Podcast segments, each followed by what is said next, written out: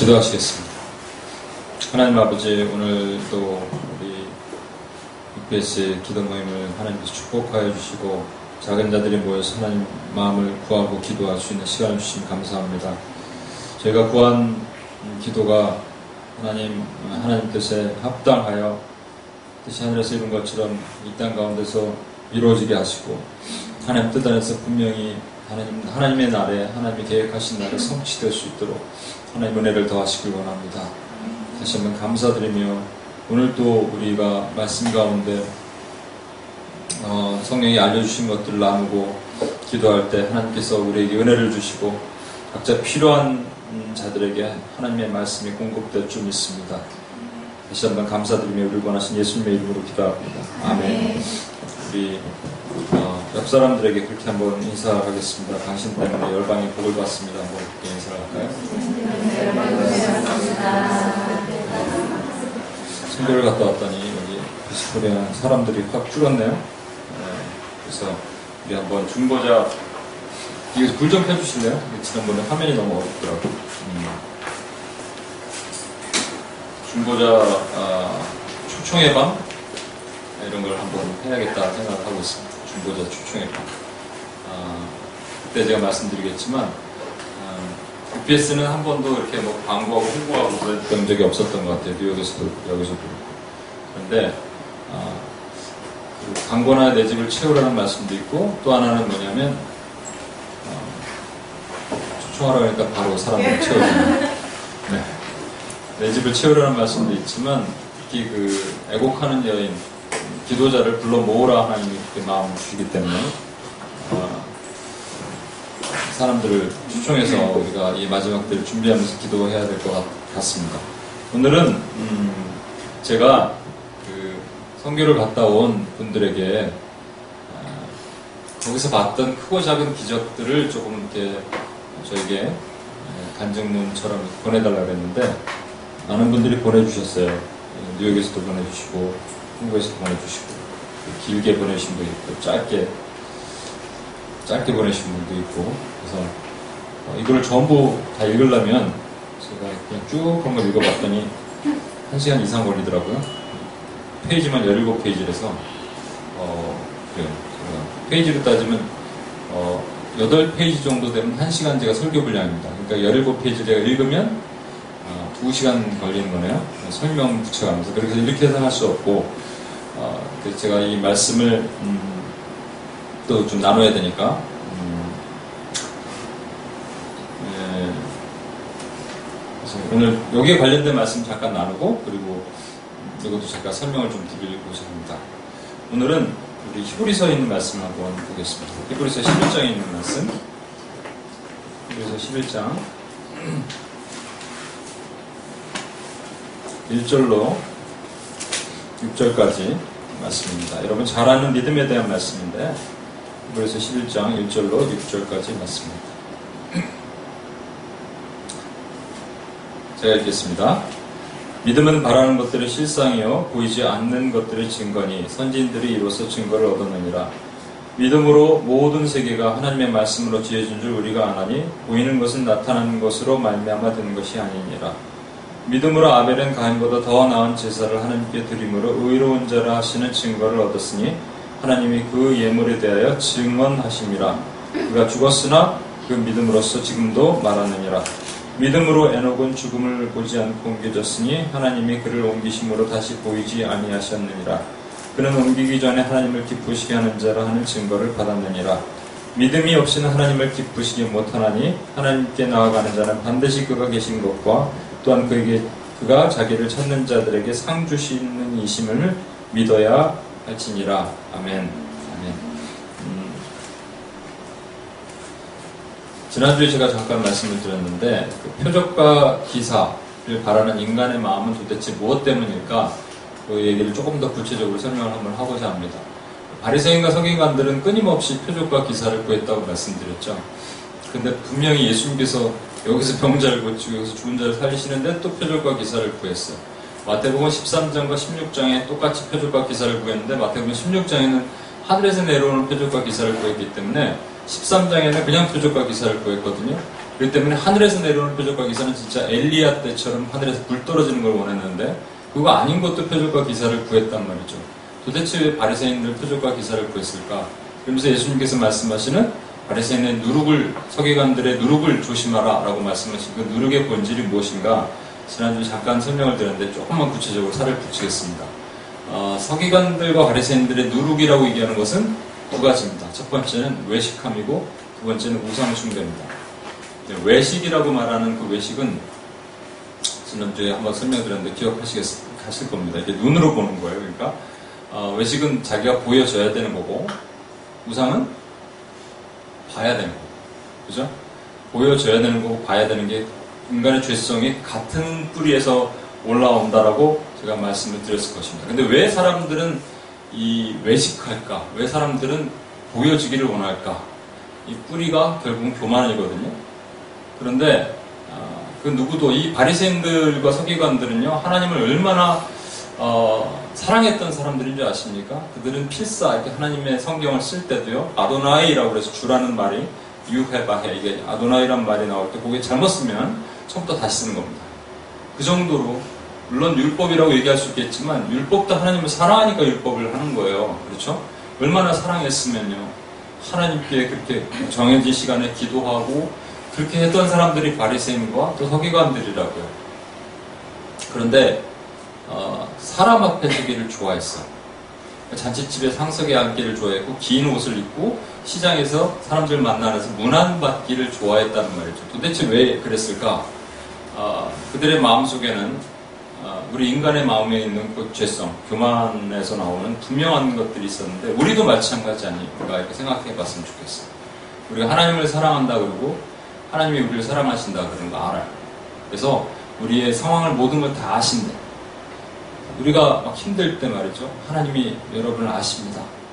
그러면 어, 알아요. 두 번, 세 번 들으면 짜증이 확 납니다. 안다니까. 하나님 나를 사랑하신거 알아요. 그러나 지금 필요한 건 그게 아니야. 지금 필요한 건 그게 아니야 왜냐면 하나님은 다시 말씀드리지만 보이지 않거든요. 보이는 하나님이 나한테 말씀하시면 얼마든지 수긍할 수 있는데 보이지 않는 하나님이 그것도 간접적으로 성경을 통해서 제3자 입을 통해서 사랑하신다는데 그게 받아들여지지 않는 거예요. 마음에 와닿지 않는 거예요. 그러니까 내가 그것을 마음 깊이 있게 느낄 수가 없어. 솔직히 말하면. 이 서기관과 바리새인들이 만약에 하나님을 맨날 볼 수 있었다면 그렇게 왜 드러내고 외식하지는 않았을 거예요. 보이지는 하나님, 보이지 않는 하나님을 대신해서 지금 이들이 했던 거 뭐냐면 잠깐 하나님 자리에 올라가 겁니다. 여러분 그 다림줄이라고 아십니까? 다림줄? 다림줄이라고 아모스에게 하나님께서 이렇게 다림줄은 벽돌을 쌓을 때 줄에다가 축을 대고 있으면 벽돌이 이렇게 쭉 쌓면서 똑바로 올라가게 하는 줄이에요. 다림줄이라고 얘기하는 거예요. 다림줄은 그 위치가 높은 위치에서 줄을 잡고 있어야 되고 밑에 반드시 추가 있어야 됩니다. 그죠? 높은 위치에서 추를 잡고 있어야 돼요. 그러니까 하나님만이 그 다림줄을 잡으실 수 있는 권한이 있고 하나님의 정의의 추만이 그 다림줄을 유지할 수가 있어요. 그런데 이 외식하는 사람들의 모습은 어떻게 되냐면 이게 교만의 뿌리에서 나왔기 때문에 다림줄은 다림줄인데 추가 높은 위치도 아니고 하나님 위치에 올라가면 스스로 하나님이 아니라 하나님의 위치에 올라가서 다림줄에 추가 없어. 그러니까 바람에 날리면 바람에 계속 날리는 거예요. 그러면서 벽돌을 쌓는 거예요. 그러니까 벽돌이 삐뚤빼뚤하는 거죠. 이 저기 바리새인들 마음속에 이런 마음이 들었을 때 가장 기뻐하는 겁니다. 아, 하나님이 정말 계시다면 당신인 것 같아. 이런 얘기 여러분 들어본 적 없습니까? 저는 가끔 들어봤거든요. 그때 너무 좋은 거. 제가 이 솔, 이 지금 반증문을 보다가 말했죠. 두 가지를 봤는데, 이야, 어떤 분이 이렇게 썼어요. 기적이 무엇인가 했더니 이렇게 썼더라고요. 간사님이 말이죠. 24명을 데리고 선교지를 가서 그 일을 다 한 걸 보고, 하나님 정말 기적인 것 같아. 이 얘기를 듣고. 또 간사님 뭐 슈퍼맨 같은 뭐 이런 얘기를 들을 때, 어, 감사하다 그러다가 두 번, 세 번 제가 보는 거예요. 어, 그렇구나. 하는 순간 저는 어느샌가 외식이 들어오기 시작합니다.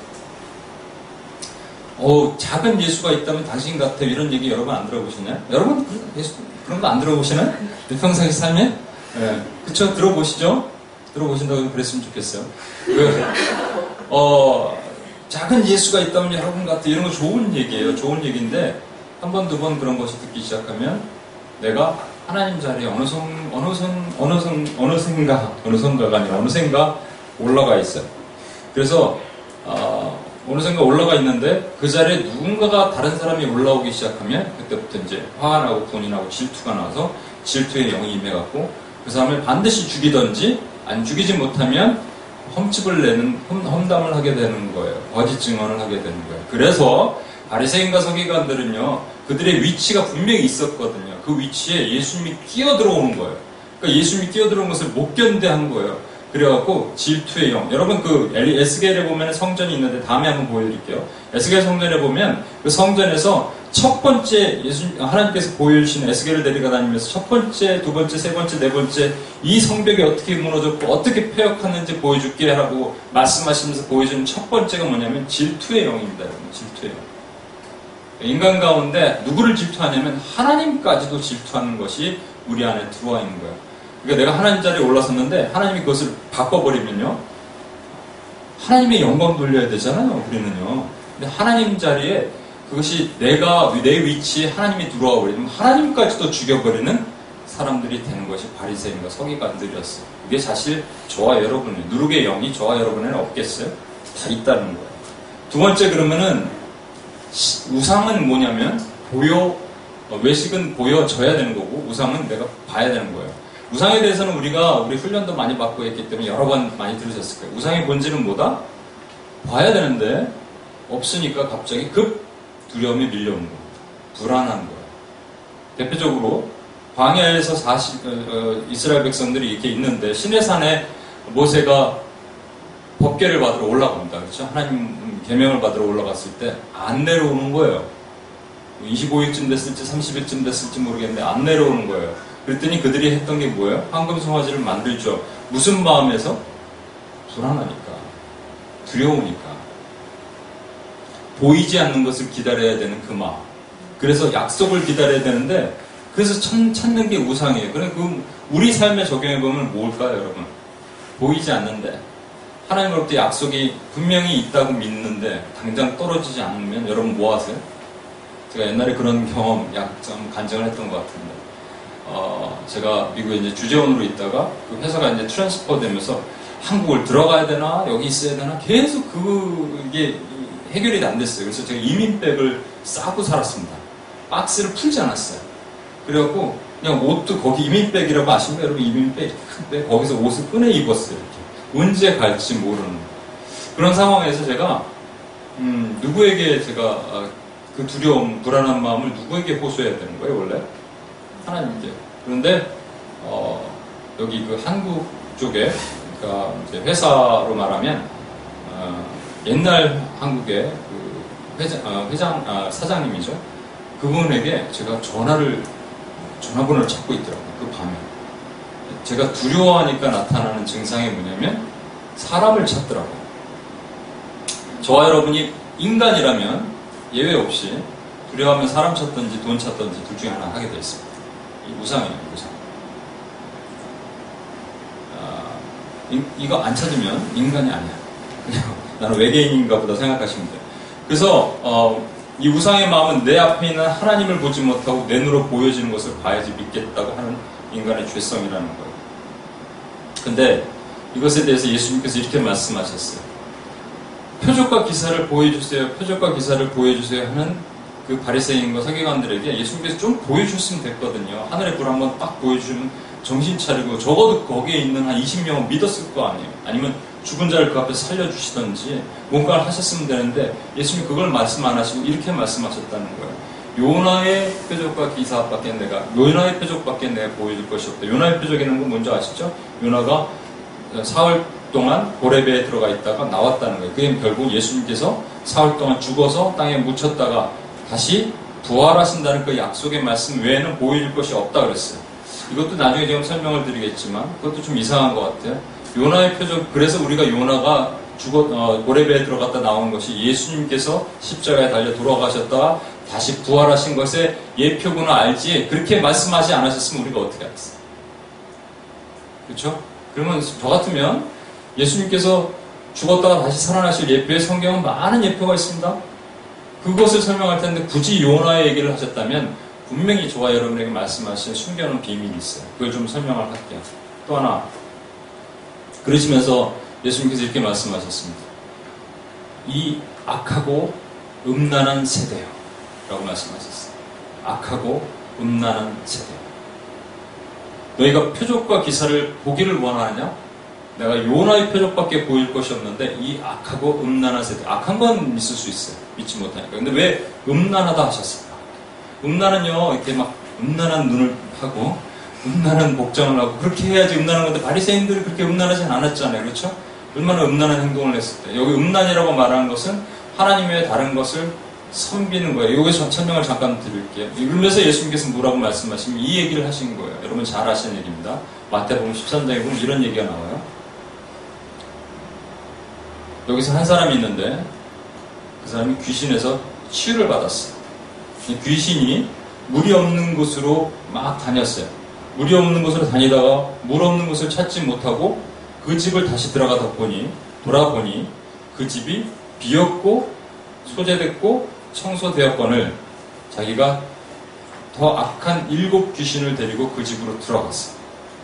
들어가서 그 형편이 전보다 더 악해졌더라. 이렇게 말씀하십니다.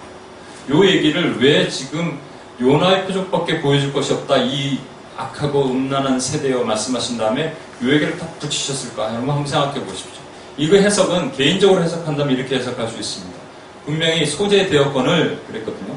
소재 되었어요. 그리고 비고 청소되었어요. 그렇게 되면 안 되는 거예요, 여러분. 귀신이 쫓겨나가면 그 안에는 반드시 말씀과 성령으로 채워져야지 비, 비, 집, 집이 빈집으로 소재되면 안 된다는 걸 분명히 말씀하시는 거예요. 근데 이것이 주님께서 말씀하시면 이 세대가 또한 그러하리라 그러셨거든요. 이게 이것이 개인에게도 말씀하시는 거지만 세대에게도 말씀하시는 거기 때문에 이 음란하고 악한 세대여라고 말씀하셨기 때문에 이 세대 좀 큰 그룹으로 말씀하신다는 것을 알 수 있어요. 그렇다면 이걸 어떻게 해석을 해야 되냐면 이런 것입니다. 첫 번째로 분명히 개인에게도 그렇게 적용할 수 있어요. 우리는 귀신이 떠나가고 하나님 치유가 임하고 나서 우리 안에 빈 상태로 그냥 놔두면 안 된다니까요. 제가 말씀드렸지만 여러분 악해지는 방법 가만히 있으면 된다니까. 굳이 악해지는 노력하지 않을 때 성경 안 보고 3일만 있으면 기도 안 하고 일주일만 있으면 여러분 돌아오면 되게 힘들어요. 그렇죠? 한 달만 있으면 6개월 걸린다니까. 위험한 방법이니까 이거 쓰지 마시고, 음. 절대로. 근데 지금 이 어, 귀신이 나갔다가 들어왔는데 집이 비어 있단 말이죠. 왜 비어 있겠냐는 거예요. 지금 바리새인과 서기관들이 표적과 기사를 구하는 바리새인과 서기관들에게 지금 예수님께서 말씀하시는 거거든요. 왜 비어있겠냐는 거예요. 왜 비어있냐면 이 세대들은, 이 세대들은 표적과 기사를 구해요. 그래서 귀신이 떠나나간 장면을 봤다는 거예요. 여러분 귀신 떠나나갈 때 어떻게 떠나나간 줄 아십니까? 소리를 오래 지르고 나갑니다. 분명히 그냥 귀신이 쑥 나, 너 귀신 들렸어, 어, 쑥 나갔어, 어, 귀신 나갔어 이렇게 안 하고요. 분명히 표현하고 나타납니다. 그걸 보는 사람들은 처음엔 놀라요 와, 그러 나서 누구를 바라보냐면 육신을 쫓아낸 사람을 바라보는 거예요. 그리고 그 다음부터는 그것만 보는 거예요. 그 상태가 되면 그 다음에 또 어떤 일이 나타나고 또 어떤 일이 나타나도 항상 표적과 기사를 구하게 되어 있어요. 그때 일곱 귀신을 데리고 왔는데 일곱이란 말을 주, 의하십시오 여러분 우리 이번에 그 캄보디아 갔을 때 나가신이라고 있다고 그랬죠? 나가신. 계시록 13장에 보면은 열 뿔과 일곱 머리가 있는 짐승이 바다에서 올라온지라 그래서 일곱 머리는 원래 성령이 말하는 일곱 촛대를 얘기하는 거예요. 하나님 일곱 교회를 향신 하나님 일곱 눈이라고 그랬어요. 성령을 흉내내는 것들이 캄보디아 땅에 있더라는 거예요. 그렇죠? 근데 일곱 귀신을 데리고 와요. 일곱 귀신이라고 얘기하는 것은요. 우리가 잘 아셔야 돼요. 일곱 귀신은 그냥 겉으로 딱 보면 어 하나님의 영처럼 보이는 거예요. 이게 우리의 빈집에 소재된 땅에 들어와 들어와서 하나님처럼 흉내를 내고 하나님처럼 행동하는 거예요. 어떤 사람들에게 표적과 기사만을 구하는 자들에게 하나님은 얼마든지 허락하셔요. 마태복음 24장 24절에 마지막 때 적그리스도들과 거짓 선지자들이 거짓 선지자들 그리스도들과 거짓 선지자들이 일어나서 표적과 큰 표적과 기사를 주는데 할 수만 있으면 미혹한 어, 어 구원받은 백성도 미혹하게 하기 위해서 하나님 그렇게 허락하시는 거예요. 표적과 기사만 보고 다니면 이런 큰 위험을 당한다는 이 시대. 그럼 표준과 기사가 없어야 되는 거냐고요. 표적과 기사는 우리가 보면 안 되냐고요. 그럼 표적과 기사에 반대되는 개념이 뭔지 아십니까? 여러분 이걸 이거 얘기하려고 이게 지금 지금 서론을 지금까지 이긴 서론을 말씀드립니다. 오늘 히브리서 11장에 있는 말씀. 표적과 기사의 반대? 믿음입니다.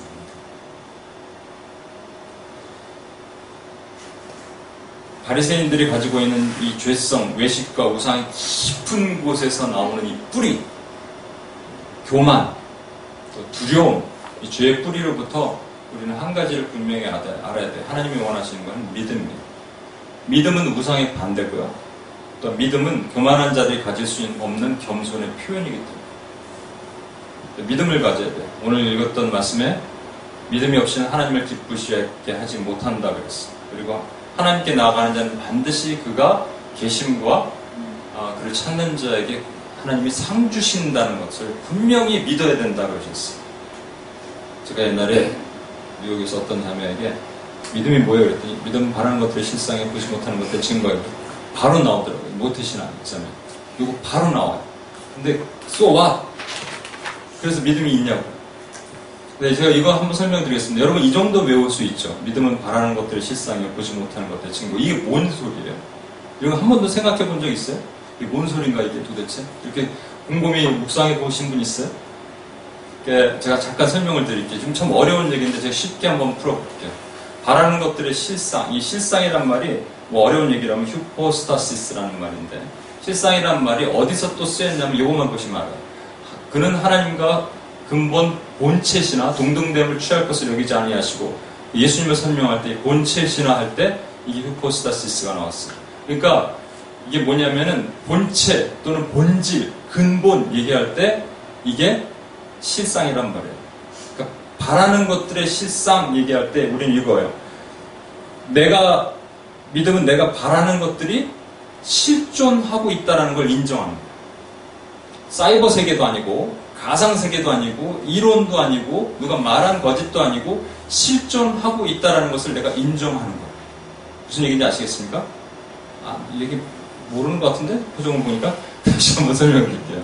내가 믿음은 바라는 것들의 실상이라고 말하는 것은 내가 뭔가를 바라는데 그게 가상세계와 뭐 보지 못한 세계와 사이버 세계와 그런 것들이 아니라 실존하고 있다는 걸 내가 인정하는 거예요.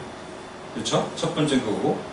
보지 못한 것들의 증거 두 번째는 보지 못한 것들의 증거. 그러니까 아까 얘기한 것처럼 잠깐 그 얘기 먼저 설명드리고 믿음은 바라는 것들의 실상이라고 얘기하는 그 실상 그 실상이라고 얘기하는 본체 본질 실제 얘기하는 거니까 내가 뭔가 바라는 게 있는데 그게 실제 있었다라는 거예요. 또 있다라는 거예요. 2000년 전 유대 땅이 있었다. 거기 예수님 계셨다. 이건 믿는 거예요. 분명히 있었다고 인정하는 거예요. 머릿속에 하늘나라 인정하는 거고 뭐 천사들 인정하고 영도 인정하는 거예요. 내가 인정한다는 거예요. 두 번째는 보지 못하는 것들의 증거. 이게 증거라고 말하는 것들도요. 다른 말로 표현하면 이게 좀 어려운 용어지만 증거라는 말이 그냥 증인 증거가 아니라 확고한 나의 신념이에요. 보지 못하는 것들의 증거. 그래서 보지 못하는 것들의 확고한 신념, 입증할 만한 것 이거예요. 우리는 예수님을 본 적이 없어요. 그런데 성경에 쓰여있을 뿐이에요. 창세기에도 창세기 1장 1절에 태초에 하나님 천지를 창조하시냐 이렇게 쓰여 있어요. 근데 우리는 창조의 현장을 가본 적도 없어요. 그런데 그냥 믿는 거예요. 그렇죠? 보지 못한 것들의 증거. 특별히 우리 보지 못한 것들의 증거의 가장 핵심적인 것은 하나님의 나라예요. 하나님 의 나라 어떻게 생겼어요? 본 적도 아무도 없어요. 그런데 그냥 우리가 믿는 거예요. 그렇죠? 그러면 두 가지 단어를 제가 섞어볼게요. 바라는 것들의 실상과 보지 못한 것들의 증거에 바라는 것들과 보지 못한 것들을 한번 섞어보면 뭐가 나오냐면 보지 못한 것을 내가 바란다. 보지 못한 것을 내가 지금 바라고 있는 것. 이게 믿음이라는 거예요. 내가 여러분 좀 설명하기 쉽게 어려우니까 결혼 안 했는데 여러분 이상형이 뭐냐고 자매들이 물어보면 장동건이다 소지섭이다 얘기 소지 섭입니까 장동건입니까? 아니에요? 네. 다른 사람이요? 저는 누구요? 아, 노지성이에요? 네, 노지성이다. 이렇게 얘기할 수 있어. 근데 그거는 장동건이나 소지섭이다는 우리는 못 봤지만 직접, 직접 본 사람도 있겠지만, TV로 봤죠. 근데 보진 못했지만 실제 있다라는 건 알잖아요. 그렇죠? 그 개념이 아닌 거예요. 그 개념이 아니고 여러분 제가 노래 하나 알려드릴게요. 까까까르까르까오레이션 누네이션 옷에 따라 눈에 네 따라 꼬꾸레이션 그, 그거 아세요? 모르죠. 요새 어렸을 때 4살 때 5살 때 누나 가르쳐준 노래인데 내 누나한테 물어봤어. 이거 뭐냐? 이거 모르겠다. 그냥 동네 사람들이 불러서 그냥 알려주는 까꾸레이션 이거 뭐야? 몰라요. 그런데 예를, 예를 들어서 하나님께서 이런 개념을 알려주신 거예요. 하나님의 까꾸레이션을 여러분 알아라. 그럼 여러분 이해할 수 있겠어요? 몰라. 예, 하나님의 나라도 마찬가지인 거예요. 어떤 사람이 하나님의 나라를 그림으로 그려서 내가 너무 실망했어. 보지 말고 괜히 봤어. 말 타고 이렇게 나무, 이게 나무, 말이 하얀 게 있고요.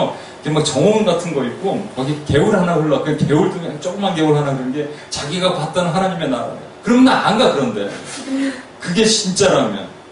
하나님 나라가 그 정도밖에 표현할 수 없다면.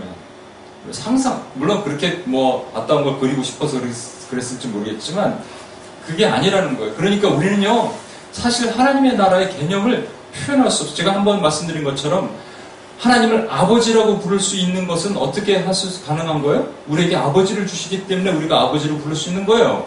그래서 그것이 인간의 계명 중에서 십계명 중에서 브릿지 계명이라고 하나님의 계명과 인간의 계명을 연결하는 오계명이라고 말씀드렸잖아요. 그게 우리에게 주신 큰 축복이라니까요. 그렇지 않으면 우리는 하나님을 아버지라고 그러는데 넌 아버지가 뭔지 아니? 몰라. 우리는 박에서 막 떨어지고 나오고 말이죠. 박혁버섯처럼 알까고 나오는데 뭘 알아 그런 걸 알 수가 없잖아요. 그런데 지금 말씀하신 이 개념 보지도 못한 것을 믿는 거예요. 이거는 우리 노력으로 될 수 있는 게 아닙니다. 하나님 나라, 상상 속에 있는 그림입니다. 하나님 나라를 가라는데 물론 신입 안간 자매들도 지금 당장 가기 싫겠죠. 네, 좀 결혼도 하고 좀 누려보고 가고 싶은데 내일 당장 하나님 나라가 가기 싫겠지. 그런데 하나님 나라가 그렇게 좋다는데 그렇게 좋다면 하나님께서 뭔가 보여주시고 데려가셔야 될까. 그래서 제가 말씀드리는 게 누차 말씀드리지만 히브리서 8장 5절에 보면 이 땅에 있는 하나님의 나라의 모델하우스를 보이셨는데 그것은 저 하늘에 있는 것의 모형과 그림자밖에 안 된다는 거예요. 이게 성막이었고 이게 성전이었고 다시 교회 시대로 와서는 교회라는 거예요. 그러면 교회 가운데서 반드시 저와 여러분은 하나님의 나라를 봐야 돼요. 공동체 가운데서 반드시 하나님의 나라를 봐야 돼요. 여기 있다 저기 있다 못할 것이요 너희 가운데 있다 이 가운데 이 가운데 가 아니라고 말씀드렸죠 인사이드 유가 아니라 in your heart가 아니라 within you, among you, in your community 너의 공동체 가운데서 하나님의 나라가 있다라고 경험하는 것을 보여주신다라는 거예요. 이걸 보고 나서 하나님의 나라가 있다면 라 여기가 아닐까라고 여러분 잠깐 잠깐 잠깐 느끼면서 평생을 살아가도록 하나님 힘을 주십니다. 이게 우리에게 주신 믿음이에요. 본 적이 없는 것을 바라는 것. 본 적이 없는 것을 바라는 것. 그 믿음은 천국이 있을 거야 라고 말하는 맹목적 낙관주의도 아니고요.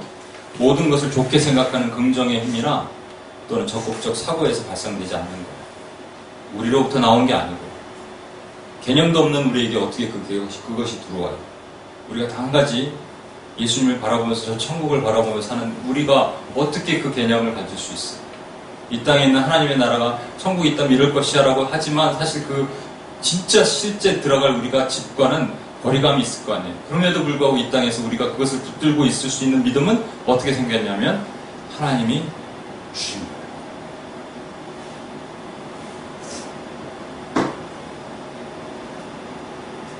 오늘 본문 말씀으로 다시 들어가서 첫 번째 믿음의 사람 얘기가 나옵니다. 아벨 얘기가 나옵니다. 그렇죠? 내가 이 성경을 보면서 보겠습니다. 히브리서 11장 4절입니다. 제가 읽겠습니다. 믿음으로 아벨은 가인보다 더 나은 제사를 하나님께 드림으로 의로운 자라 하시는 증거를 얻었으니 하나님이 그 예물에 대해 증언하심이라 그가 죽었으나 그 믿음으로써 그 믿음으로써 지금도 말하느니라 옛날 성경에는 뭐라고 되어 있어요? 오히려 말하느니라 이렇게 되어 있나요? 여러분 성경 안 보시나요? 다시 한번 믿음으로 아벨은 가인보다 더 나은 제사를 하나님께 드림으로 의로운 자라 하시는 증거를 얻었느니 하나님이 그 예물에 대해 증언하십니다. 그가 죽었으나 그 믿음으로써 지금도 오히려 돼 있죠. 오히려 말합니다. 이렇게 예. 여러분 그 어, 아벨의 이름이 뭔지 아십니까? 아벨의 뜻이 무엇이 뭔지 아십니까? 허무하다야 허무하다. 그래서 원래 전도서 1장 3절인가요? 1장 2절인가요? 보면은 나오는 말씀 있죠. 헛되고 헛되고 헛되니 헛되고 헛되다. 이게 나온 헛되다 이게 헤벨이란 말인데 아벨과 같은 어원에서 나온 말입니다. 그러면 아담이 말이죠. 자식을 딱 나놓고 너는 호모라고 치겠다 이렇게 할 수 있겠습니까 아버지가? 그리고요 아담은요 장명의 달인이었어요. 하나님께서 너에게는 그 모든 동물의 이름을 지어라 그랬기 때문에 막 보면서 코끼리 코야 기너 코끼리라고 할래 너는 원숭이라고 할래 막 그러면서 하나님과 또 상의도 했을 거예요. 그러면서 막 장명의 달인이 됐는데 아들 하나 이름 냈는데 너는 허무라고 그럴래? 이렇게 하겠어요? 그렇죠? 이게 좀 뭔가 이상하잖아요. 가인의 이름 뜻은 뭔지 아십니까? 소유와 획득이란 말이에요. 가인은 소유와 획득이라고 해놓고 너는 아, 허무라고 할래? 이럴 리가 없다고요. 물론 아담이 뭔가 예언을 해서 이렇게 했을 수도 있겠지만 아니라는 거예요. 그렇다면 이 아벨의 또 다른 뜻이 하나 있는데 그게 뭐냐니까 숨과 생기란 말이에요. 순과 생. 아담이 어떤 사람입니까? 모든 인류 가운데 타락 전에 하나님과의 연합과 타락 후에 하나님과의 떨어짐을 함께 유일하게 경험한 사람. 그래서 그의 마음속에는 영원히 그, 리워하는 땅이 있어요. 이게 에덴이라고요. 에덴을 그리워했는데 에덴에서 떨어져 나왔어. 들어갈 수 없어. 화염검으로 막고 있어서. 들어갈 수 없는 그 가운데서 그가 생각하는 게 있었을 거예요. 아, 내가 하나님을 범죄, 하나님을 대신하여서 범죄해서, 아, 하나님 대적해서 범죄해서 이 땅에 떨어져 나왔지만 내가 저 땅으로 들어가겠다라는 마음이 있었겠습니까? 없었겠습니 있어야죠. 사람이라면 자기가. 그렇죠? 그 아름다움, 우리가 생각할 수 없는 하나님과의 지금 얘기했잖아요. 그것은 우리는 개념밖에 갖지 못했는데 아담은 개념이 아니라 실제였다니까요. 그걸 경험했던 사람이라니까요. 그 하나님과 함께하는 게 얼마나 좋은 것인지를 갖고 있었던 사람이라니까요. 그러니까 첫 번째 아들의 이름을 뭐라고 얘기했냐면 가인을 소유와 획득. 아, 내가 이 아들을 통해서 다시 내가 저 땅으로 들어가리라 하는 소유와 획득의 마음을 가지고 아, 가인이라고 이름을 주었어요. 두 번째는 자기가 분명히 알아요. 하나님이 그 생기로 코에다가 그 생기를 불어넣으시니까 그가 생명이 된지라 라고 얘기하는 그 생명, 그 숨, 하나님의 생기를 불어넣으시니까 생명이 됐다는 사실을 분명히 안다고요. 그런데 생기가 끊어졌어. 생명이 안 됐어. 그래서 더 이상 자기는 죽은 흙, 그냥 죽은 흙이 된 거예요. 죽은 흙, 아파르가 된 거예요. 그것을 깨닫고 나서 아, 내 둘째 아들 아벨을 이 아벨이 너는 숨과 생기가 되라. 그래서 내가 하나님께 다시 돌아가리라 라고 얘기를 하는 거예요. 이 놀라운 아담의 계획 속에 아담은 얼마나 흥분했겠습니까? 그런데 살인, 살인이 일어났어. 살인이 일어났어. 그래서 가인, 그것도 자기가 사랑하는 소유와 획득이라고 이름 지어줬던 가인이 큰아들이 둘째를 쳐 죽인 거예요.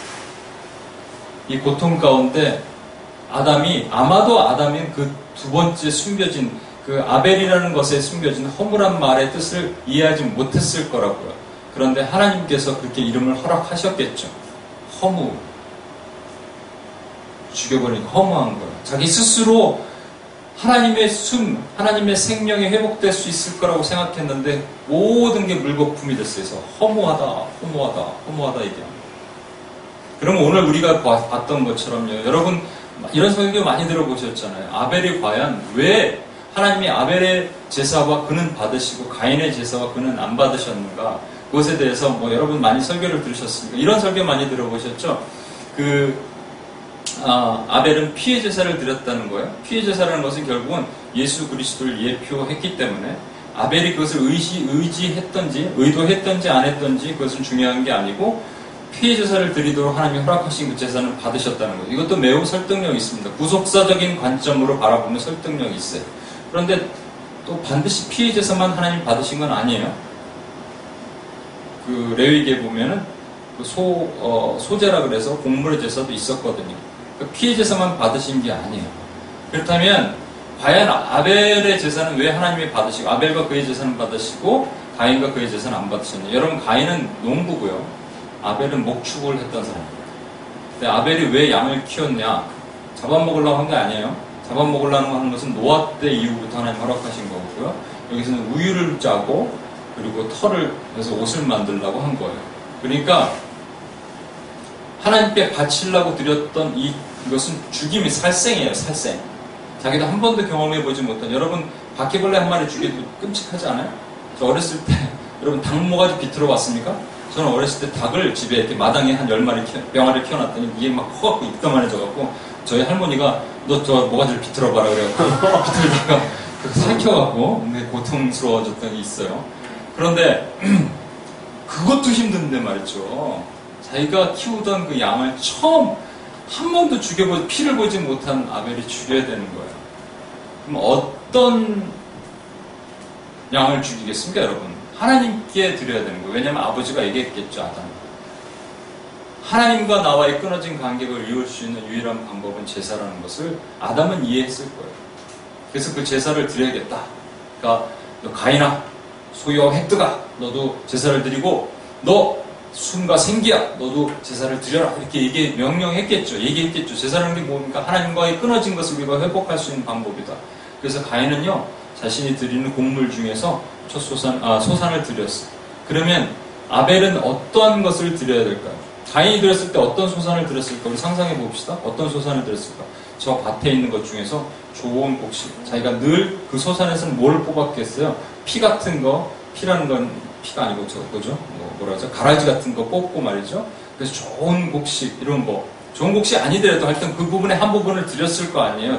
드렸, 댔죠 아벨은 뭐 어떤 양을 잡아서 드려야 됩니까, 여러분? 아벨에게는 친구가 하나 있었어요. 그이름은 아무거나 칩시다. 메리라는 양. 어렸을 때부터 늘 데리고 살았어. 요 개처럼 취급했어. 요 그래서 막 먹을 것도 주고 맨날 쫓아다니냐, 아, 물론 쫓아다니면 또 머리 쓰다듬 뭐 주고 털도 깎아주고 같이 자랐어 어렸을 때부터 너무 친한 양이야. 걔가 임신을 했어. 임신해서 새끼를 낳았어. 그런데 자기가 가장 소중한 양은 누구예요? 메리예요? 그 새끼예요? 메리여야지. 근데 누구를 드렸어? 새끼를 드렸다. 이 차이를 아시겠습니까? 여기서 멈추면 여러분들 그냥 집에 가서 혼자 상상을 하시고 그래야 되는데 이해하시길 바랍니다. 가인, 가인은 자신이 드렸던 자신이 할 수 있는 것으로 드렸어. 그러나 아벨은 자신이 아주 애지중지하면서 자신이 피땀을 흘려서 가지고 있는 메리를 드리지 않고 자신으로부터 오지 않고 하나님으로부터 온 첫 새끼를 드리 거예요. 이 차이를 아시겠습니까? 뭐와 뭐의 차이예요? 자신의 노력과 하나님으로부터 온 은혜의 차이인 거예요. 율법과 은혜의 차이인 거예요. 이것을 뭘로 드렸다고요? 믿음으로 드렸대요. 이 믿음이 아벨에게서 왔겠어요? 안 왔겠어요? 안 왔다니까요. 하나님이 주신 믿음. 그럼에도 불구하고 하나님 우리에게 믿음을 요구하세요. 이게 참 아이러니한 거예요. 하나님은 우리에게 그냥 믿음을 주셨는데 믿음을 요구하세요. 그걸 다시 말씀드립니다. 하나님은 우리에게 상을 다 차려놓으세요. 아브라함에게도 마찬가지. 상다 차려놓으시고 숟가락 딱 들어서 밥을 먹는데 우와 우리 아들 밥 먹어 이렇게 얘기하는 건 똑같은 거예요. 우리가 특별하게 잘나서도 아니고 특별한 능력이 있어서도 아니고 그냥 숟가락 다 차리는 밥상에 숟가락 하나 들었는데 우와 내가 너 때문에 기쁘다 얘기하시는 게 하나님의 마음이라고 요 하나님은 우리에게 믿음을 주시는 거예요. 그리고 우리가 그냥 하나님께 작은 모습 하나 드리면 하나님이 그것으로 기뻐하신다는 거예요. 이게 하나님을 기쁘시게 하는 믿음이에요.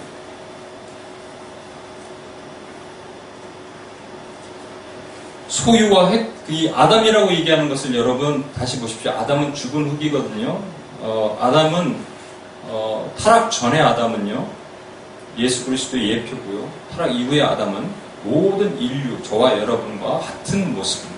저와 여러분의 모습에 뭐가 있냐면요. 스스로 소유하고 획득하려고 그래갖고 하나님과의 끊어진 관계를 단전 아, 이어보려고 노력하는 숨과 그 어, 생기도 내가 스스로 넣을 수 있다라고 믿고 있는 그 나의 모습 하나님과 끊어진 간격을 내가 이어볼 수 있다라고 말하는 나의 연약함 나의 죄성 이런 것들로부터 철저히 우리 자신을 부수시는 하나님의 은혜가 그 안에 있는 거예요. 그래서 허무하다. 결국 우리 손에 가진 것이 아무것도 없어. 요 자, 이제 다시 또 돌아가겠습니다. 여러분 왔다 갔다 해갖고 지금 뭐 이 표정들이 오늘 은좀 헷갈리고 어렵다 이러시는데 어려울 필요 하나도 없어. 자, 집에 가서 곰곰이 생각해 보시면 다 기억날 거예요. 성령께서 알려주십니다. 다시 돌아가겠습니다. 예수님께서 아리새인들과 서기관들에게 이렇게 말씀하세요. 요나의 표적밖에는 보여질 표적이 없다라고 말씀하셨어요. 요나의 표적밖에. 는왜 요나 의 표적이 하필이면 그렇게 얘기하셨을까? 요나 요의 표적이라는 게 뭡니까? 요나가 고레베에 3일 동안 들어갔다는 거. 예요 3일 동안 들어가서 실제 어, 요나서에 보면은 뭐라고 되냐면 바닥풀이 나의 머리를 감쌌으며 바닥풀이 미역이거든 미역. 그러니까 머리 미역도 막 감싸고 이렇게 있고 막 기임이 막 이렇게 얼굴에 덮여 있고 실제 제가 아까 우리 어, 형이 강자한테 얘기했는데 실제 제가 미국에서 그걸 봤는데 방송에서요 어떤 그, 어, 그 뭐죠 시뮬레이션 하는 거예요. 그래서 고래 배 속에 사람이 살 수 있을까? 그걸 한 거예요. 고래 배 똑같이 모양을 만들고 어, 그리고 사람이 거기 들어갔어. 그 물을 계속 넣었다가 막 또 파도 치고 또 고래는 그 수면 위로 올라가서 물을 또 뿜잖아요. 그럴 때 공기가 들어오고 그걸 계속 시뮬레이션을 3일 동안. 그래서 만약에 이제 어, 문제가 있으면 이 사람이 이 버튼을 누르면 와서 구조를 해주는 거예요. 그 전까지는 안 열어. 그안 그리고 계속 있는 거. 그리고 진짜 그 미역 같은 거 막 넣어갖고 머리에 막 미역이 담기고막 그러고 그 상태에서 3일 동안 이 사람이 나중에 인터뷰할 때 이러더라고요. 1시간이 지났는지 2시간 지났는지 모르는 거 그리고 조금 지났을 것 같은데 자기 마음에 이런 이게 크리스찬이니까 자기 마음에 이런 생각이 아요 아, 상태에서 제가 뭐든지 하나님 하겠습니다. 잘못했습니다. 저 좀 제발 꺼내주십시오. 라고 하겠다는 마음이 들더라는 거예요. 제 아기 안에. 예, 고래배 속에 실제 고래배 시뮬레이션 들어가는데 미역이 머리를 감싸고 숨은 막이 뭐, 턱밑까지 물이 차오르고 간수히 숨한 번 쉬면 또 물이 덮여 들어오고 그런 거 아니에요? 새우도 막 들어오고 막 코로 새우가 들어가고 이런 거 아니에요? 막풀뭐 미역이 덮이고 그 상황에서 하나님 나 좀 살려주시오 죽여 나좀 내가 잘못했습니다라고 얘기하는 거 우리 저기 자매님이 저 선교사님 아니세요? 아, 네, 잘못, 잘못 봤군요. 네. 아니, 아닙니다, 아닙니다. 네. 우리 세라 자매님이라고 그 박준현 선교사님 모시기로 안 오셨어요? 네. 그러면 제가 어, 더 얘기를 편하게 할 수 있겠네요. 어,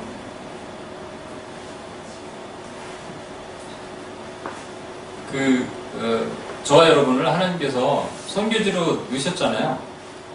그러니까 선교 갔다 오는 거, 아니면 APLTC 훈련을 받는다든지 무슨, 무슨 훈련을 받고 선교를 하고 또 아니면 같이 조금 뭐 좀 긴 호스타 같은 그런 데를 가고 그 과정에서 여러분 저와 여러분이 겪어야 되는 게 뭐냐면 이런 겁니다. 그냥 고래 뱃속과 같은 것을 경험하기를 하나님 원하십니다. 막 미역푸린 막 달라도 덥고 뭐 근데 여기 너무 좀 안 더웠고 그죠? 네, 모기도 별로 아 더웠어요? 아 더웠어요. 덥긴 더웠어요. 그리고 막 하나는 먼지가 가장 큰 문제였는데 먼지가 막 코로 들어와서 정말 막그 침에서 계속 그 사각사각하는 그 입에서 계속 나오더라고요. 폐가 이상해진 것 같아요. 아무튼 좀 힘들었죠. 힘들 때마다 사람들의 마음의 원초적인 것은 불평과 어려움을 토로하게 돼 있잖아요. 그렇죠? 그 과정을 토로하게 돼 있으면서 불평과 어려움을 토로하게 돼 있나요? 자신의 연약함이 부서지는 과정을 경험하게 되는 거죠. 근데 그 요나의 핵심은 뭔지 아십니까? 요나를 그래서 하나님께서 고레벨을 토해 갖고 탁 뱉으셨어요. 뱉었더니 요나가 니누에 가서 전도를 했는데 본인 아니게 본이 아니게 그냥 전도를 했는데 전부 기적이 일어났어. 요나는 원치 않았어. 나 생각지도 않았어. 그런 기적이 일어나는 거예요. 그러니까 하나님께서 우리를 철저하게 고레벨에서 부수시면 십자가상에서 철저하게 우리를 부수시면 내가 이제 내가 산 것이 아니라 내 안에 그리스도가 예수께서 사신 것이니 갈라데아서 2장 20절을 한번 읽어봅시다. 아까 아까 누가 아, 누가 하셨죠?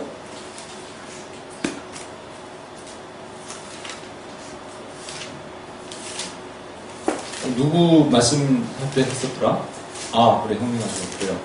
형제가자면 한번 크게 한번 읽어. 2장, 2 0절 내가 그리스도와 함께 십자가에 못 박혔나니 그런즉 이제는 내가 사는 것이 아니요 오직 내 안에 그리스도께서 사시는 것이라. 이제 내가 육체 가운데 사는 것은 나를 사랑하사 나를 위하여 자기 자신을 버리신 하나님의 아들을 믿는 믿음 안에서 사는 것이다. 하나님의 아들을 믿는 믿음 안에서 사는 것이다 다시 음. 말씀드립니다. 표적과 기사는 우리 이, 이 땅에 살면서 우리의 믿음이 연약한 믿음이 원할 때마다 하나님께 표적과 기사를 구하고 우상 우상이 되고 우리 안에 있는 그 바리새인과 서기관의 누룩은 외식과 우상이에요. 그런데 그것을 깨부실 수 있는 유일한 하나님의 방법 도구는 믿음이에요. 우리 안에 주시는 믿음 내 안에 있는 바리새인과 서기관 누룩 고래, 고래배에서 철저히 부서지고 깨어지는 거예요. 그래서 외식과 우상 다시 말씀드리지만 사람에게 보여져야 하고 사람이 봐주면 신앙생활 잘하고 또 주의 표적이 없으면 금방 시들어버리는 게 우리 자신 내 주의성 그런 것이 깨어버려져야 된다는 겁니다. 사람이 칭찬해주면 일할 만나고 사람이 나 봐주면 잘한다. 하나님의 기적이 있으면 힘나고 그 기적이 나를 이끌어간다면 문제 있는 거예요. 우리 기적이 이끌어가면 안 됩니다. 그리스도가 우리를 이끄시는 거죠. 그렇죠? 아벨은 자신의 노력이 아닌 오직 하나님으로부터 왔다는 것을 인정하고 자신의 재물을 드렸어요. 요나의 표적이라는 것은 결국 내가 십자가에서 철저히 철저히 철저히 부셔지고 고래배에서 철저히 철저히 내가 진짜 나가고 싶습니다 하는게 인정하고 은혜로 왔다는 것을 인정하고 가는 거라고 믿습니다. 우리가 성교가는 중에 이제 고래배 같은 거 아까도 말씀드린 경험했어요. 모기도 많고 물론 그랬습니다. 덥고 어, 먼지도 많고 그런 악조건 상해에서 내가 받은 은혜가 얼마나 큰가를 경험하고 고백하기를 하나님이 원하셨습니다. 어, 그런데 이런 것들 워낙 박근영 선교사님과 정원혁 사모님께서 뭐 우리 여기 고백에도 보니까 잘해주셔갖고 우리가 호텔도 좀 좋은 데로 가고 음식도 잘 먹고 그래서 큰 어려움을 겪지 못했을 어, 수도 있지만 새로운 환경 안에 있다면 늘 하나님의 기적과 표적을 어, 우리 볼 수 있을 때 제가 말씀드립니다. 기적과 표적을 구하는 자와 기적과 표적을 인정하고 감사하는 자는 큰 차이가 있는 거예요. 하나님.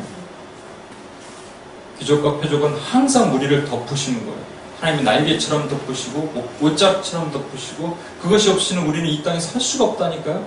하나님 표적과 기적으로 항상 우리는 이끌어왔어요. 근데 기적과 표적을 구하면서 사는 사람들이 바리새인과 서기관들이지 저와 여러분은 기적과 표적으로 우리가 살고 있다는 것을 하나님께 믿음으로 고백하기를 주님께서 원하시는 거예요. 제가 그러면서 제 마음에 이런 것이 들었어요. 이번 선교를 가운데 하나님 근데 제가 연약함을 고백하는 것 그냥 그러니까 이런 것이 있었으면 여러분 우리 같이 기도의 동지들에게 도움이 되겠다는 생각이 들었던 게거기 가갖고 암 환자가 있었거든요. 이렇게 목암 음. 환자 그런 문제가 있었는데 그 형제를 보자마자 어저 형제구나 하나님께서 분명히 이번에 사인을 보여주신다는 사인 표적이라는 게 사인 건데 세메이온이란 말이 사인인데 사인을 저 형제를 통해서 보여주겠구나 그러면 우리 모든 기도의 동지들이 연약한 믿음이 확 성장하겠구나 저 형제를 와서 기도를 딱 하면 그 암덩어리가 떨어져 나가겠구나 이런 마음이 제 개인적으로 싹 들었는데 그 형제가 가버렸어 요기도한 시간도 없이 그리고 그게 사라져 버렸어요 그래서 제 마음이 너무 어려운 거 힘든 거예요 솔직히 말하면 그 또 다른 곳에서 기도할 수 있는 상황이 됐는데 또 그런 것들이 막 이렇게 막히는 것 같은 거예요.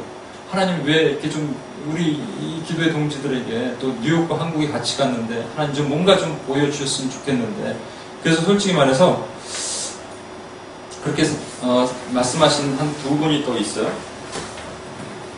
그리고 이 제가 이게 솔직한 제 마음인데 그분들에게도 그런 마음이 있었다는 라 거. 신앙이 좋으신 제가 좀 읽을 때 누가 했는지는 그 읽다 보면 누군지 알 텐데 중요한 건 아니고 신앙이 좋으신 교수님과 중국 여행을 하기로 한 것이 취소된 이후 저는 어, 저의 계획은 작년에 몽골 아이들에게 다시 가는 것고 겨울에 갔던 태국 아이들 을 다시 만나 함께 시간을 보내다 오는 것 둘 중에 하나를 선택하고 싶었습니다. 한 곳을 지속적으로 가면서 서포트하는 것이 복음을 전하는데 더 효과적이라는 이야기를 들었고 아이들도 우리를 보고 싶어하는 1년간을 기다린다는 얘기를 들었기 때문입니다. 그러나 하나님께서는 제가 그 시간을 마치 휴가를 내지 못하도록 하셔서 UPS에 갈 수밖에 없게 저를 인도해 주셨습니다. UPS 일정은 한 곳에 있는 것이 아니라 많은 곳을 가는 것이기에 단기 선교를 떠나기 전 많은 지역의 아이들이 아, 한 번에 한 번씩밖에 만나지 못하는 것이 과연 얼마나 영향력이 있을까? 아이들에게 예수님의 사랑을 전하려고 하면 우리가 더 긴 시간 함께하며 아는 것이 좋지 않을까 생각을 했습니다. 그러나 저희 고민은 누군가의 조언으로 날아갔습니다. 우리가 주는 것에 한계가 있으며 하나님께서 하시면 단 1분만으로 만남으로 복음의 능력이 나타날 수 있습니다. 제가 이렇 제가 창피한 거를 말씀드리는 거또 하나 한 번 더. 그리고 제가 이 내용들을 조금씩 조금씩 한 번 말씀드릴게요. 저에게 늘 음, 저에게늘 응답하시는 하나님에 대해 소극적이고 신뢰가 부족하기 였 때문에 이번 선교에 하나님께서 보이시는 응답과 기적으로 역사하시지 않을까 기대함이 있었지만 하나님께서는 오히려 세상에서 말하는 기적을 따르지 않은 진짜 기적의 신뢰함을 더하게 하신 것 같습니다. 기도 편지에 회신해 주었던 한국에서 중보하였던 동역자들이 주는 축복과 존재, 또선교에서 함께한 동역자들로 인해서 너무나 든든하고 감사하고 주 안에 하나라는 것이 기뻤습니다. 믿음의 여정에서 포기하는 교회들이 많이 있는 이때 17년간 캄보디를 챙기는 선교사님, 캄보디아 교회들이 기적의 주인공이 되었습니다. 나의 삶의 목적은 눈에 보이는 열매가 먼저가 아니라 내 마음의 중심이 하나님을 기쁘게 영광스럽게 하는 순종의 삶이 먼저라는 것. 그 뒤에 일어나는 참되고 큰 열매에 신뢰를 더하게 하셨습니다. 아멘. 그래서 제가 어, 제 스스로가 하나님께 믿음을 보여드려야 되는데 제 스스로가 사실은 되게 좀 연약한 마음으로 여러분 앞에 좀, 좀 아, 리더로서 부족했구나 생각이 들었어요. 그러면서 여러분들 보니까 여러분들이 이 글을 보니까 여러분들은 정말 참 대단하신 분들 같더라고요. 하나님께서 어떻게 이렇게 귀한 동역자들을 불러, 불러주셔서 이런 은혜를 주셨을까. 제가 그래서 조금씩 조금씩, 조금씩 조금씩 제가 좀, 음, 몇 가지를 좀 나눌게요. 음, 그냥 누가 썼는지 모르니까. 이게 전부 너무 많으니까 이걸 다 할 수는 없고 나중에 한번 이렇게 전체를 어, 이메일로 나눌 시간이 있으면 좋겠습니다. 짧은 시간 여러 교회를 가고 프놈펜, 시엠립, 고공 이세 지역을 돌아다니며 정한, 정말 다양한 경험을 하면서도 그 시간이 길게 느껴지지 않았습니다. 이렇게 빨리 지나간 9일의 경험은 처음이었습니다. 그만큼 사역에 집중하고 하루하루 일정에 깊게 참여했기에 시간이 가는 줄도 몰랐던 것이 아닌가 생각합니다. 마지막 날에도 나누었는데 비를 달라고 기도했던 저희들의 기도를 하나님께서 매일 들어주셨습니다. 사역을 하는 동안에 이런 기적이 우리 가운데 있다는 거예요. 여러분, 기적은 추구해서 기적을 쫓아다니면 안 되지만 하나님께서 기적을 어떻게 덮으셨는지 우리가 매일 감사하는 것들이 필요한 거예요. 사역을 하는 동안에 햇빛을 주셔서 사역이 잘 끝나도록 하시고 예배 끝나자마자 시원한 비를 바로 내려주셨던 하나님. 마당에서 예배를 들었던 기쁨의 교회 와 민저의 교회 예배 후에 시원한 비는 더욱더 하나님의 기쁜 마음을 느낄 수 있는 시간이었습니다. 그다음 은혜교회 사역을 위해서 버스를 타고 가는데 역시 비를 내려주시면 신기했고 금요일 저녁 바람 한 점 없어 너무 아쉬웠던 아, 더웠던 숙소 옥상에서 마지막 브리핑 바람 한 점 없네라고 가사님이 말씀하시자 하나님께서 새벽 모임이 끝날 때까지 계속 시원한 바람을 보내주셨습니다. 하늘을 보니 저희 옥상 위쪽에 구름이 뭉게뭉게 모여있는 모습이 신기해서 사진을 찍으려 했으나 어두워서 찍히지 않았습니다. 마치 출애굽 당시 하나님께서 이스라엘 백성을 위해 만드신 구름 기둥 이런 모습이 아닐까 생각해 보았습니다. 많이 있지만 제가 그걸 다 읽을 수는 없기 때문에 저에게 가장 큰 기적은요 먼저 제가 해외 단기 선교를 갔다 왔다는 것 자체가 기적이에요 모든 환경 물질 을 열어주신 것이요 선교에 가서 무엇보다 제가 하나님의 마음을 알고 중보자로 설 수 있었던 마음을 주신 것이 기적이에요 그리고 지난 학기 말에 장학금 신청을 하게 되는데 받아서 이번 학기에 학비 감면을 좀 받게 되었어요 사실은 별로 기대를 안 했거든요 또한 성교기관을 보호하시고 날마다 감기를 걸리게 하신 것도 기적이에요. 마지막 날에 감기를 걸리게 하신 것도 기적이에요. 제가 배탈 안 나고 아무 탈 없이 다녀온 것도 기적이에요. 그리고 이자매님 그렇게 쓰셨어요. 그래서 제가 좀 처음에 막 그런 말이 있어요. 간사님 너무너무 감사해요. 그리고 진짜 엄청 강행군이었는데 간사님 너무 건강하셨던 것도 기적인 것 같아요. 제 생각에도 기적인 것 같아요. 이분은 그날그날 묵상하면서 받았던 말씀대로 하나님의 인도하심을 느꼈고 매일 보게 하심, 특히 사도 바울이 전도여행을 할 때마다 만나 계셨던 동역자들처럼 우리도 가는 교회마다 현지 동역자들을 보시면서 보면서 서로 축복하고 위로하게 하나로 만나게 하시고 보호하게 하시는 은혜를 경험하게 하심에 감사합니다. 마상과 포는 그 우리 제가 이거는 가장 큰 정말 은혜와 기적인 것 같아요.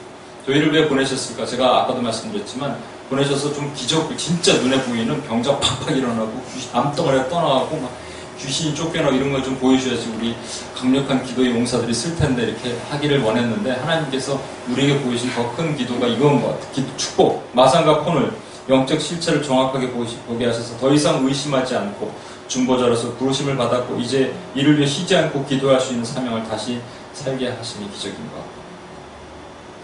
부채춤 한복을 못 입을 수 있을 거라고 생각했는데 마지막으로 입은 장수와 무대, 의자 색깔, 자연의 색깔까지 모두 어우러져 마음껏 기뻐하고 더웠지만 불평하지 않고 할수 있어서 그리고 옷못 입었으면 시험도 수 있었는데 마지막까지 마음을 지켜주시면 좋으신 하나님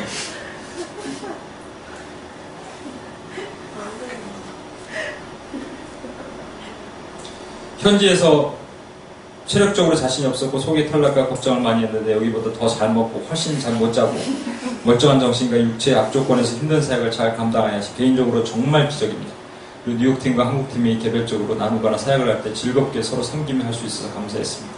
특히 함께 기도할 때 아픈 자, 사역자들 위해 기도할 때 모두에게 하나님의 마음과 눈물을 주셔서 기도할 때 하나라는 느낌을 주셨습니다.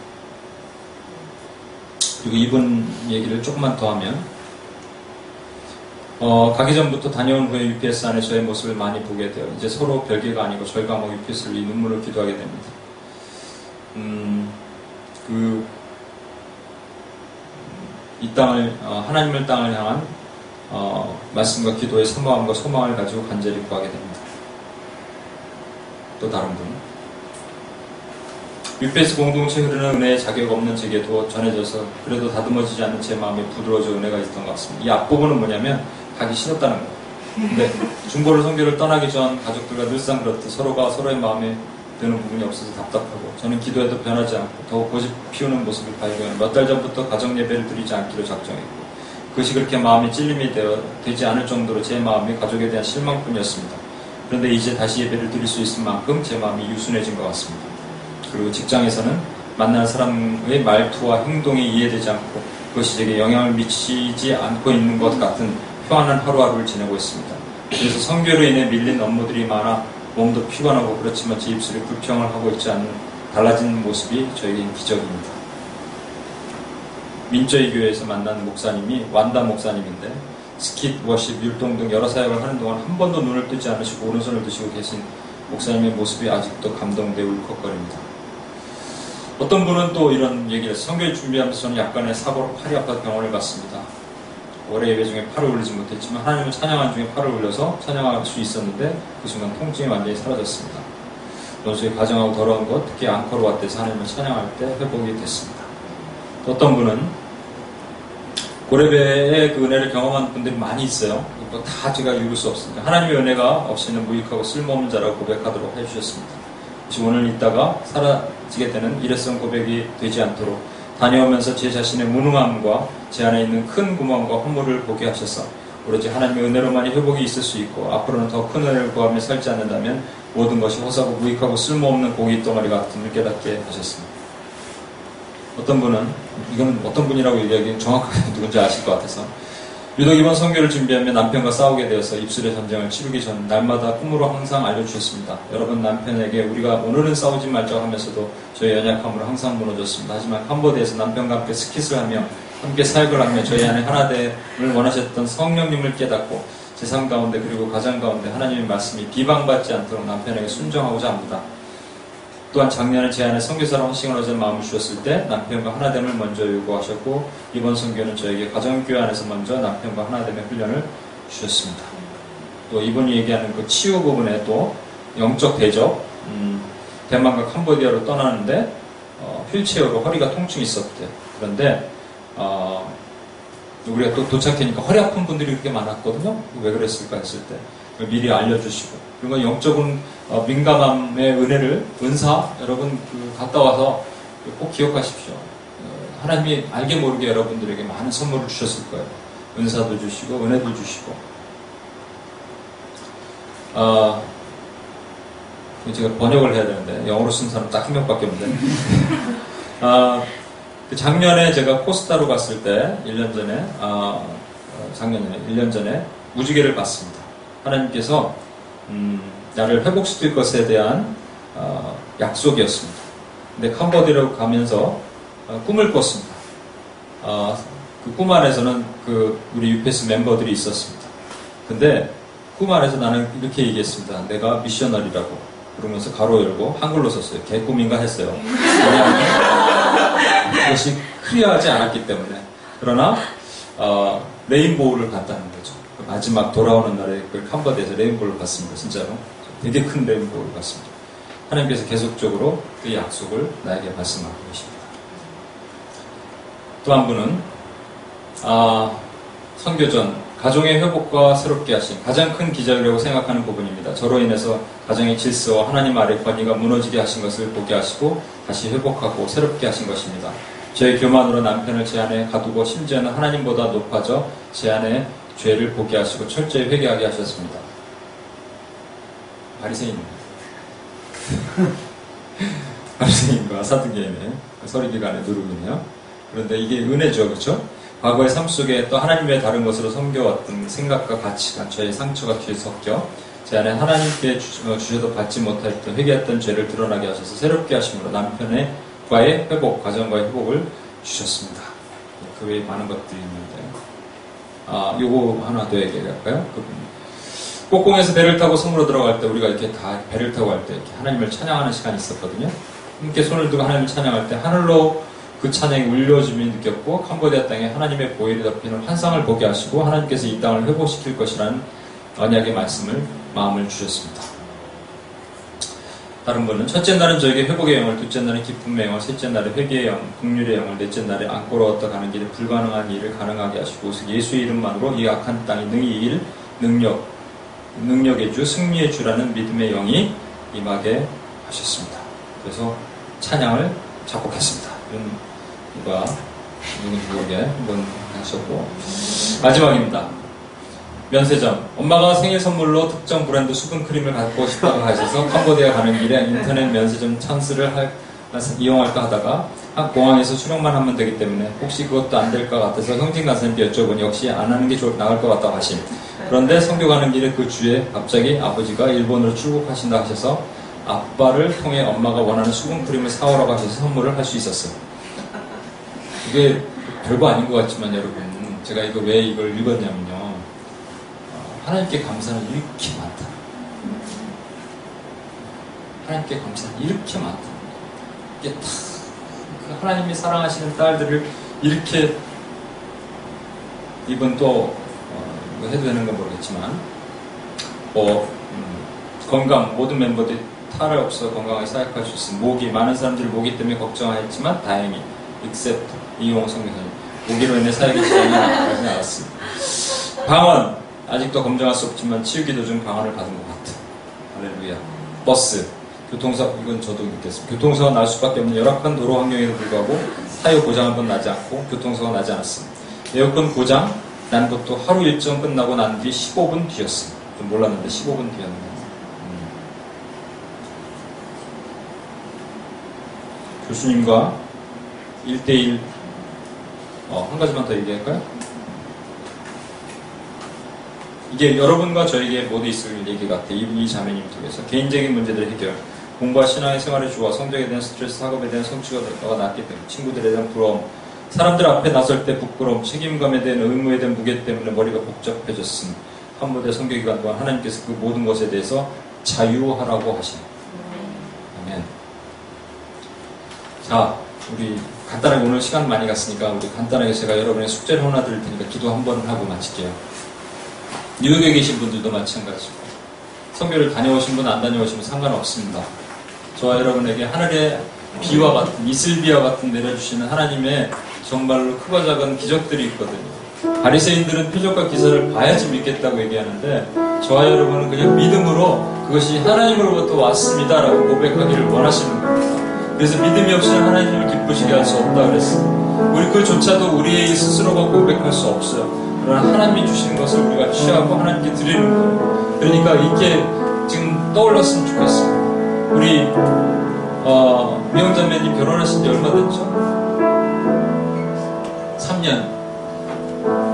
3년 좀 지나면 좀 결혼 안해지 모르겠지만 그게 막그막 7월에 그, 어, 불붙진 않잖아요, 그렇죠? 그 3년이 지나고 나면 우리가 막 하나님께 감사가 떨어지고 막 거기서 쌓이는 기적들이 막 사라질 것 같기도 해요. 다른 분들은 어떻습니까? 우리 한영 간사님 오늘 하나님에 대한 하나님 새롭게 울리시는 그 장소에 대한 기적들 우리 불 좀 꺼주시겠어요? 불좀 꺼주시고 네. 여러분 각자에게 하나님께서 크고 작은 이런 기적을 보이셨다는 겁니다. 아까 오 자매님 수분 크림 하나도 하나님이 기적입니다라고 우리가 고백하기를 주님이 원하시는 거예요. 그걸 믿으십시오 하나님이 우리를 얼마나 사랑하시면 수분 크림 하나도 하나님께서 주시냐고요.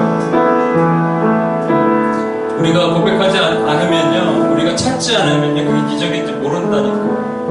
여러분 고백하지 않고 찾지 않으면 여러분이 받은 은혜와 은사를 볼 수 없다니까요. 이 선교뿐만 아니라 우리 삶 모든 가운데 하나님께서 우리를 때로는 부수기 위해서 이것이 막 내 거라고 생각하는 사람, 그러니까 아담과 같이 내 거라고 내 스스로가 뭐할수 있다고 생각하는 사람을 한 고레베에 놓으셔갖고요. 고레베에서는 3일 그 동안 막 죽이시는 거예요. 부수시는 거예요. 그러고 나서 고레베 탁 터지고 나왔을 때 우리가 얘기하는 것이 하나님의 은혜입니다. 하나님의 기적입니다. 라고 고백하기를 원하시는 거예요. 잠깐 시간을 드릴게요. 우리 그냥 쑥 지금 성령께서 알려주시는 대로 단 하나, 두 개 정도 내가 고백하지 않았던 하나님의 기적을 한번 보십시오. 어떤 것들이 있는지. 성대랑 상관없이 어떤 것들이 있는지 한번 보십시오. 여러분 이 자리에 와 있는 것부터 포함해서 어떤 것들을 하나님이 주셨는지 한번 지금 성령님이 떠오르게 하시는 생각을 한번 붙잡아 보십시오. 작은 거 가능하면 좀 더 작은 거면 더 좋을 것 같아요. 작은 기적들, 수분 크림 같은 기적을 한번 마음으로 붙잡고 있으면 더 좋을 것 같아요.